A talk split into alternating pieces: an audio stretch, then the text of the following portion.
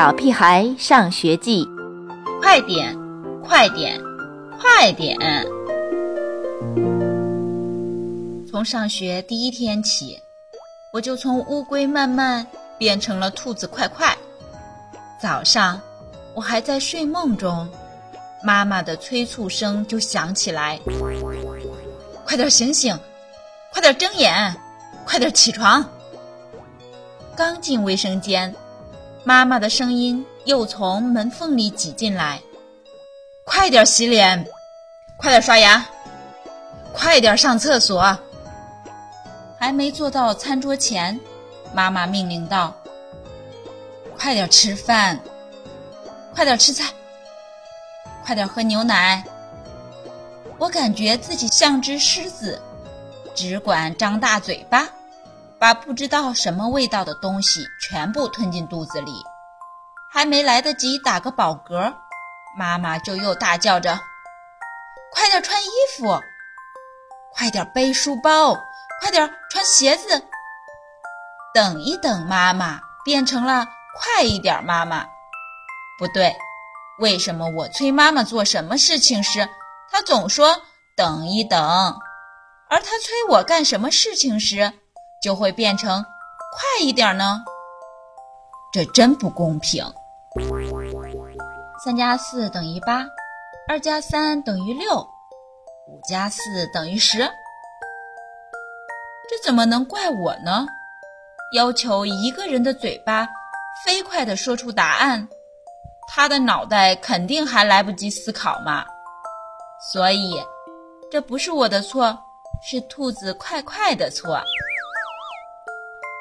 我飞快地冲进房间，飞快地抢走 E.T. 的磨牙骨头，飞快地逃跑，飞快地和 E.T. 打上一架。这怎么能怪我呢？要求一个人行动要飞快，他肯定没时间和一只狗好好商量嘛。所以，这不是我的错，是兔子快快的错。还有。作业本上的大红叉，这怎么能怪我呢？我要把字写得飞快，就不能保证每个字不丢胳膊、不掉腿的嘛。所以，这不是我的错，是兔子快快的错。你真的不能要求兔子快快什么事都做得又快又好。说实话，我不喜欢兔子快快。因为大人们都不知道乌龟慢慢的美好，我慢慢的吃饭，吃到白米饭里掺着的红小豆的甜味。已经飞快的吃完两碗饭的爸爸却大叫：“什么红小豆？哪有？”我慢慢的走路，看到路边的小草已经发芽了，伸出嫩绿的小脑袋，张望着这个世界。虽然我迟到了几分钟，但我今天看到的却是明天、后天再也看不到的风景啊！我慢慢的写字，发现自己的字写的还不错，至少每个字都健康活泼的待在田字格里。我不会忘记画上它们的每一只胳膊、每一条腿，还要尽量把它们画得更好看些。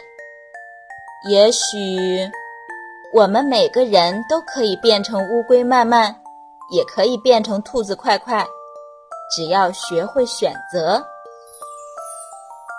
小朋友们，你们平时是乌龟慢慢呢，还是兔子快快呢？可以告诉米粒姐姐哦。朋友们，再见。